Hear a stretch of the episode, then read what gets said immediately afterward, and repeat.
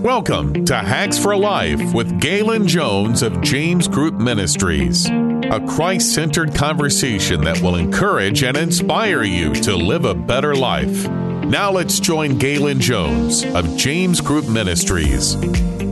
Hello, I'm Galen Jones, and I'm here with Scott Rahi, and we're talking about, uh, we're having conversations uh, about apologetics.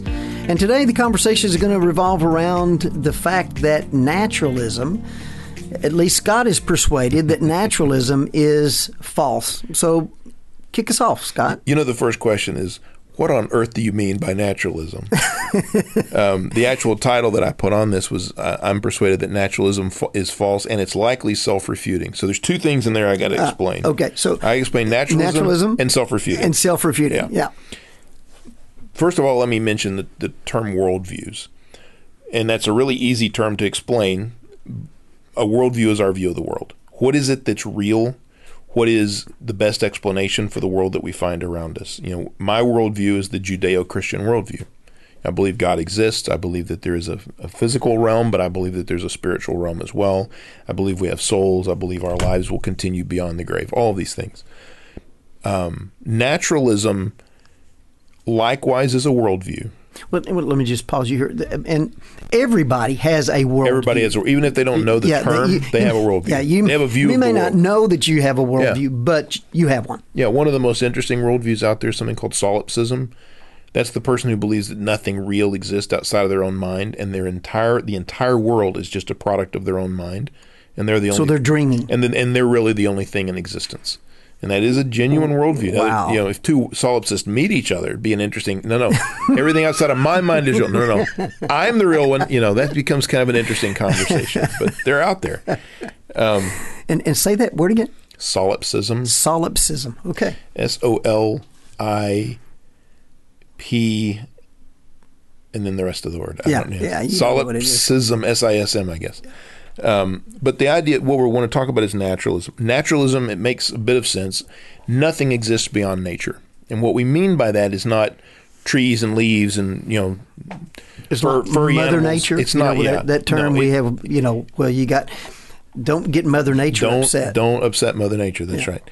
It's the physical universe. Okay. It's everything that's composed of atoms, basically, um, the atomic, you know, there's no spiritual realm. There's nothing beyond the physical universe. That's what naturalism. Uh, that's what naturalism holds, and I think it's false. And so why even why do we even care about having this conversation? Because the skeptical community, everybody has to have a worldview. If you reject the Judeo-Christian worldview, or if you're even questioning it, you got to have some worldview that you think is more is a better fit mm-hmm. for the for the world around us uh, professors and skeptics are coming to other people and saying, there is no spiritual universe, it's just all material. You know, you should believe in my worldview. Well, how do you answer that? How do you answer a kid coming back from college saying, "Well, my professor said there is nothing spiritual. There's mm-hmm. nothing immaterial out there. There's no, there's no such thing as angels." And, nothing. Yeah. yeah. nothing. I mean, not even uh, your mind. The brain is true, but not even the mind. You know that sort of thing. Um, so first, let's define what naturalism is. Naturalism is the view that there is no supernatural realm. That's that's the quote unquote official definition. And there's two ways that you can look at it. Um, there's something called me- methodological naturalism, and that's basically when you're doing a science experiment and you're like, I have to assume that whatever my results are, they're going to be natural. They're not going to, you know, I'm not allowing the possibility that any of these results could have a supernatural answer. So it's the method is is a naturalistic method, and then there's the philosophical naturalism. Now, I think it's philosophical naturalism that has the real problem because that's my philosophy that nothing exists beyond the physical realm. Um, I think it makes just as an ex, in case anybody's struggling with this, the idea of ruling out the immaterial at the outset. Um, if they're wrong about that, then they've got real problems with the explanations for the universe that they have, right? The people that hold to naturalism try and explain the universe and they try and give answers. And there's a lot of places where they'll say, well, we don't know. For example, um, if you ask somebody, well, what caused the universe to come into existence? Because everything that begins to exist has a cause. They'll usually say, we, we don't know. we're not sure, but we know it's some sort of natural, you know, natural process. We just hadn't found it yet. That's that's how we talked about before the idea of arguing from silence. There's no reason to believe that Mm-hmm. Yeah. unless you've already ruled out the possibility of the supernatural. But what that'll result in is that will result in false answers. Um, I've given a comparison in the past. Like, what if we're trying to to um, discover the source of rain, but before we even start our experiment, we rule out the possibility that it comes from clouds? Well, I can come up with all kinds of interesting explanations, but if I rule out in advance the possibility that it comes from clouds, then I've already ruled out the true answer. So all I'm saying is naturalism rules out the supernatural. So whenever you begin to do these experiments, if you've ruled out the supernatural, then you can never get a supernatural answer. Right. Even if it's real, if even if that is the answer, they don't even consider it as a possibility. They would, you know, I don't know what they would do with it, but they wouldn't accept it. Um, so now let's talk about what the word self-refuting means. That's also easy to figure out. It means the worldview, in a sense, collapses upon itself. It's easy to say this is false, and it's easy to see. The easiest explanation that I can give is if I say a sentence, if I say this sentence, I cannot speak a single word of English, that's a self refuting statement because I'm speaking just English words Yeah. in order to tell you that I can't speak English words. Well, it refutes itself. I think naturalism refutes itself, and I'll explain that in a little bit. And it's to me, it's pretty powerful. Some people will hear that and go, oh, "You're just playing word games." That's okay. I mean, you have to respond somehow, but I think it's both wrong and I think it's self-refuting. Now, why do I think naturalism is false?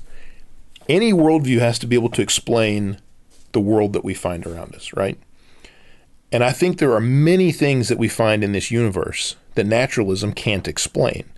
Examples of this are going to include things. Um, I mentioned before the idea of the law-like nature of reality, and how how Einstein said the most incomprehensible thing about the universe is that it's comprehensible.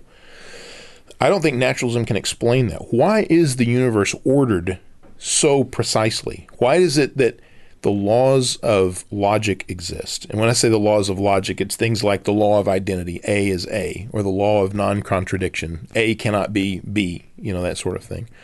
Why do they exist in the in this uh, in the first place? Why is it that I can measure something and every time it's the same result? Why is it that the speed of light is actually constant between any two points throughout the universe? Well, they assume that. Um, I don't think the law-like nature and the fact that d- mathematics allows us to discover so much about the nature of the universe, I don't think that's something that naturalism can easily explain because it's just it's just a weird fact that everything is conveniently law-like and ordered uh, in naturalism, but it doesn't have a real explanation for it. Another one is um, things that are immaterial. You know, numbers are immaterial. You can write something on a piece of paper. I can write the number five on a piece of paper, but that's not a number. That's just ink on a piece of paper. But the number itself, it's an immaterial concept. It doesn't exist. There's no there's no atom that's attached to it. So there are there is this whole idea of things that aren't material that exist. And what exactly is a number if there is nothing beyond the physical universe? And it's a concept, but everything has to be reduced down to atoms. You can't reduce that that concept down to an atom. It's just an idea. It's an immaterial concept. The same thing about the laws of, of mathematics. The thing, same thing about the laws of logic. So that's another thing that, that naturalism can't explain. Another one is free will, and we'll talk about this in more depth in its own podcast. But if naturalism is true, there's no such thing as free will. Everything is just deterministic. And what I mean by that, remember we talked about the dominoes falling. Mm-hmm. You push domino one over, it's going to hit domino two. Domino two does not have a choice. It's going to fall based on precise laws of physics. It's hit with a certain amount of force at a certain angle, and it's going to react in a certain way, and it's it doesn't have a choice about that. So, um, interestingly enough, when a naturalist says naturalism is true, that's an act of free will whenever they say you should believe that naturalism is true, they're asking you to make a free will choice. Hey, believe what I'm saying. First of all, you can choose whether to listen to them. You can choose whether or not their arguments are persuasive. You can choose whether to adopt that yourself. So we exhibit free will all the time, and this and naturalism can't explain free will. In a purely mechanistic universe, there should be no such thing as free will. So that's another thing. because everything would be determined. yeah, everything would just Yeah. be like one rock falling into another, falling into you know. Yeah. It's just there would be nothing else uh, beyond that. Naturalism can't explain the mind. Now, what I mean by the mind is separate than the brain. We know we have a physical brain, but and some naturalists would say there is no such thing as the mind. Um, some would say that the mind is just a side effect of the brain. Like whenever you, if, you know, you've taken a water hose and you've sprayed the water kind of really hard, and you see like a, this this rainbow appear. Mm-hmm. Whenever you do that, that rainbow is what they would say is the mind. It's just like this side effect of spraying the water. It's something they actually called an epiphenomenon, and I won't use that term again. but they say the mind is an epiphenomenon of the brain, and they say that the mind can't cause anything, but it's just like that rainbow appearing when you spray the water at a particular angle. So help me out with, um, and maybe you're going there. The difference between the mind and I know you said that in in this particular theory that the uh, mind is a byproduct of the brain, yeah. but wow, I can't. I'm having mind, a hard time getting my head the, around. Even there's an entire line of philosophy called the philosophy of mind, and so it's very very deep concept. But the idea of the mind is is my ability to think and my will and my my uh, self awareness, self efficacy. Would yeah, that all, be with that? Yeah, all of these okay. things. The ability to make a choice. If I'm like I'm making a choice right now to speak, and I, you know, my in my mind, I'm making choices and I'm saying certain words, and they would say, "Oh, that all comes from the brain." The brain being the physical neural connections that are occurring and the thought pathways and that thing, that sort of thing. The mind. They also say the mind can't exist separate from the brain, and I think there's good evidence that that we can believe that it can. We know that the brain puts off or or energy but they would just say, "Well, that's just a byproduct of the brain." It's they would that would be what they would call the epi, epiphenomenon. Ah, yeah. okay, okay. But in in their in their view, the mind can't cause anything. Like I, it can't cause me to raise my hand. Ah, okay. It's just something that happens to be out there, and there's just okay. know, the way that the way that I've heard it called. There's a um, ResearchGate.net is a good example. Uh, the brain is an organ, but the mind isn't. The brain is the physical place where the mind resides. The mind is the manifestations of thought, perception, emotion, determination, memory, and imagination that takes place within the brain. That's kind of how they, but there's still a separation.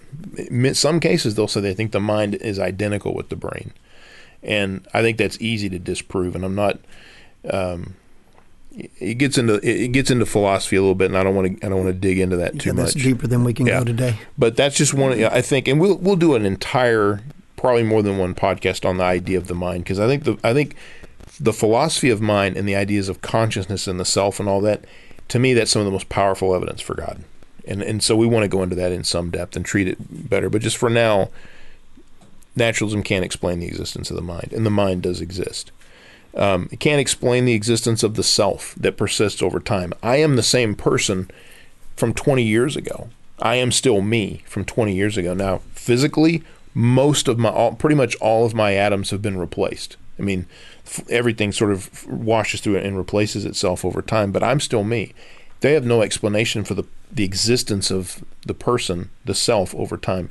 Naturalism has no explanation for consciousness. They have no explanation. One of the prof- they have these like things that science can't explain. One of the most profound mysteries is consciousness itself. And, you know, how do you even define what consciousness is? I know when I'm conscious and when I'm not conscious, but it's hard to hard to define. Yeah. Um, naturalism has no explanation for how on earth we're conscious beings. Um, they don't have any good explanation for information either. Imagine it kind of goes back to the idea of these you know uh, immaterial numbers. Imagine that you that you wrote a letter conveying some information and you take and you and you're in Dallas Texas and you want to fax it to somebody in Los Angeles. And you put it on a fax machine or scan it or whatever and send it an email and they print it out.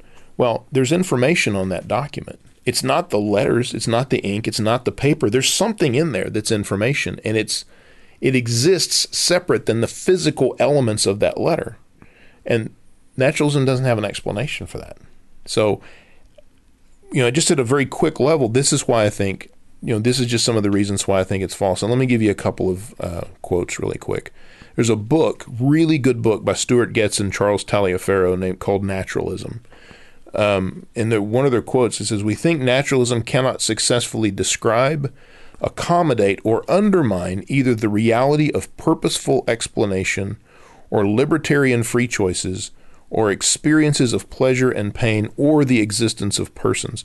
So libertarian free will is what I meant when I said free will. The ability to choose A or B. You you know you have you're perfectly at liberty to choose either one. Also, the experience of pain, the uh, the ability to see a color. One of the things that scientists have a real difficult time with is why why when I look at a rose is it red? There is nothing in that physical structure of the rose that ha- that has color in it. When you get way down to the atomic level, there's no color there. But it's something that I perceive as color. Then there's nothing about that that you can be explained at the physical level. It's something called qualia, or the quality of my experience. Um, the ability to experience pain. There's no reason. I mean, I, look, I get that. You know, I hit the nerve. The nerve sends a signal to my brain. I get that. But my the actual quality of the pain, the actual feeling of the pain. Mm-hmm. The physical universe has no, or the, the naturalism doesn't have a, a good explanation for why it feels a particular way. And also, it can't explain things like when you see red on a rose, is that the same color as when I see red on a rose? Maybe in your mind, you see that color and you call it red, but for me, I would call it blue. How do I know? You know, all of these questions, yeah, that, that, naturalism can't explain. Yeah, I wonder if uh, naturalism, and I bring this up because I'm dyslexic, mm-hmm. and um, those dyslexic therapists will tell me because I used to say. Well, I just don't see it the way you do. Of course, right. I didn't even know that I didn't see it right. the way you do. Right. I mean, that's why I'm bringing this up. When you mentioned the rose, I'm going. I, I, nobody told me that I, I didn't see it like that. That's not um, the same color as you see it. My color of red is different than your color of red, yeah. right? So I, I, but they, they say so it's not that I see things differently. It's my brain processes yeah. them differently. Yeah. Uh, and so naturalism, I mean, there's a lot of phenomena that we, we know just that yeah. just can't uh, explain those things. So what you want to do is you want to pick a worldview that is the best that, that, that in a in a robust way explains the phenomenon that we find. What's what what would we expect to find in the universe if naturalism were true? We, we wouldn't expect to find free will. We wouldn't expect to find the mind.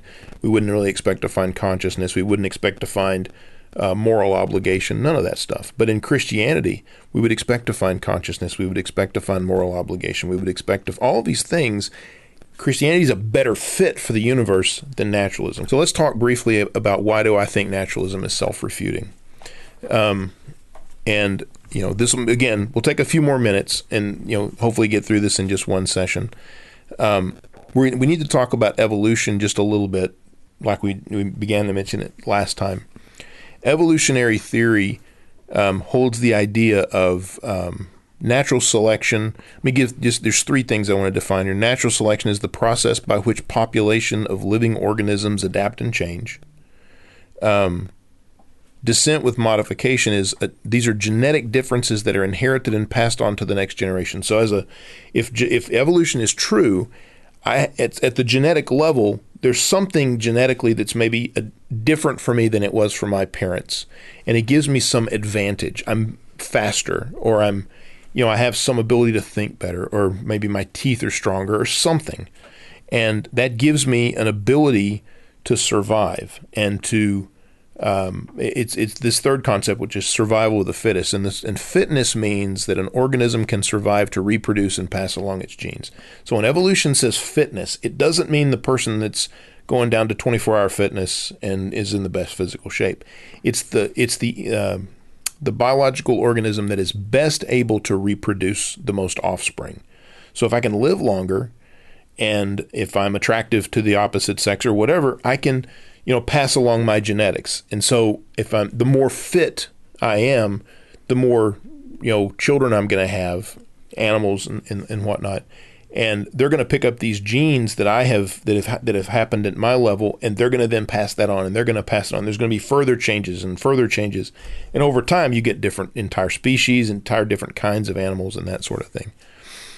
The problem is that evolution selects for survival, survival of the fittest. Evolution mm-hmm. doesn't select for truth. Right. So no, it has no moral. It's not about it. It is perfectly possible for me to believe everything for me to have false beliefs about everything so long as my my false belief helps me to survive and to reproduce. That's fitness. Fitness and, and truth have nothing to do with each other in evolution. And let me give you two examples. There's a philosopher named Alvin Plantinga who first came up with this, and he has this thing called the evolutionary argument against naturalism. It's a really detailed sort of explanation, but it's also a brilliant explanation. It's on YouTube if anybody wants to see it.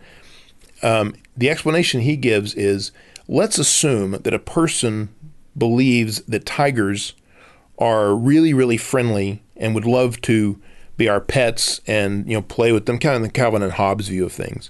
But simultaneously, they hold the view that the best way to make friends with a tiger is to run away every time you see one. Well, that's an entirely false belief. But that false belief allows that person to survive and to pass on their genetics to the next generation. Another example, which is a little bit more, probably a little more realistic, is imagine the person that is wildly paranoid about germs. He, he or she believes that germaphobe. You know, germaphobe. There's germs all over me, and they have to wash themselves constantly. And they have to keep. They have to wear the, you know, a full hazmat suit or whatever. Well, is that true? Are there germs that are just waiting to kill them? No, they're not. That's that's not true. But that incredibly, you know, sort of paranoid view, that false belief. Well, you know they're going to sort of in, incidentally they're going to be protecting themselves from things that really would harm them and so they're going to pass along their genetics as well. So these false beliefs enhance my ability to survive. Evolution doesn't care about whether something is true. Evolution cares about whether or not it helps me to survive. So what does mm. that leave us with? Naturalism relies on evolution as its as its explanation for the world around us it's it require well it largely requires that they fit together. Mm-hmm. Now, if that's true, and evolution only selects for survival and it doesn't select for truth, then what does that tell us? My beliefs about naturalism might be false. They may just be false beliefs that help me to survive. So what does that mean? If I believe in naturalism, I have to question naturalism because it has nothing, you know, evolution tells me that it's just I just have the ability to survive. And who cares whether or not it's true or not? And that also means that I have to question whether evolution is true or not. I have to question everything. Naturalism and the belief in evolutionary processes leads me to complete skepticism about everything, including the belief that naturalism is true. That's why ultimately naturalism means if you're a naturalist, you have to reject naturalism, or at least you have to say, I can't believe in naturalism because I can't believe in anything. That's why I say naturalism is self refuting. And this isn't just me. Let me give you two quotes. Darwin himself held this view. He wrote a letter to a guy named William Graham uh, in 1881, and here, here's what he said. He said, But then with me, the horrid doubt always arises whether the conviction of man's mind, which has been developed from the mind of the lower animals, are of any value or at all trustworthy. Would anyone trust in the conviction of a monkey's mind if there are any convictions in such a mind. So he's saying, look, if I'm just the result of evolutionary processes, why would I believe anything that I believe? Because who's going to trust anything that's just blindly inherited from these past, you know? See, it's called Darwin's horrid doubt. And he's right about that. His own belief undermines his own theory, which is really funny. And there's another guy that's a little more recent than that. He wrote a book called Possible Worlds. His name is J.B.S. Haldane. And here's what he says he says, if my mental processes are determined wholly by the motion of atoms in my brain, I have no reason to suppose that my beliefs are true, and hence I have no reason for supposing that my brain is composed of atoms. you know, some of this stuff is so. Um, it's the first you know, time you've thought of it, maybe. Well, yeah, I, and I think a lot of our listeners, you know, they're kind of going, "Wow, that, that, that would make my head spin." Yeah, that's okay. Uh, you know, that's why so, we do these on podcasts. You can listen to them, and you can listen to them again. Yeah, and, you know, yes, do, yes. We're in, we're trying to motivate people to care enough about this to go read up on it. On this isn't something that I just heard a single person say once. I've read a lot of stuff about this, and I'm probably not explaining it as well as an Alvin Plantinga would explain it. I'm just telling you what's persuaded me. And before we finish, just real quick, I want to say one other quick thing. What if the skeptic comes back and says, yeah, but evolution does select for truth? Evolution can't exist. You wouldn't survive if you had false beliefs. So, by definition, you must accept that evolution selects for truth. Okay? All right. So, let's say that that's true.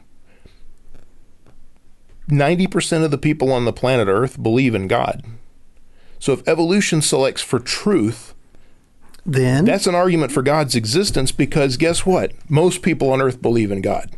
So if evolution doesn't select for truth, you can't believe in evolution or naturalism. If evolution does select for truth, then God exists. So Interesting. either way you go, it kind of backs you into a Yeah. Corner. Either way you go, God exists. Either way you go, God exists. Yeah. and we are persuaded. Uh, Scott, as always, I enjoyed the conversation. Look forward to uh, to the next. Yeah, I'll be here. All right. You've been listening to Hacks for Life with Galen Jones of James Group Ministries. The James Group is a nonprofit Christ centered organization that seeks to serve the community by offering skilled caring support for anyone in need. For help, call 972 243 4673. That's 972 243 4673. Thanks for listening. Join us next time for another Hacks for Life with Galen Jones.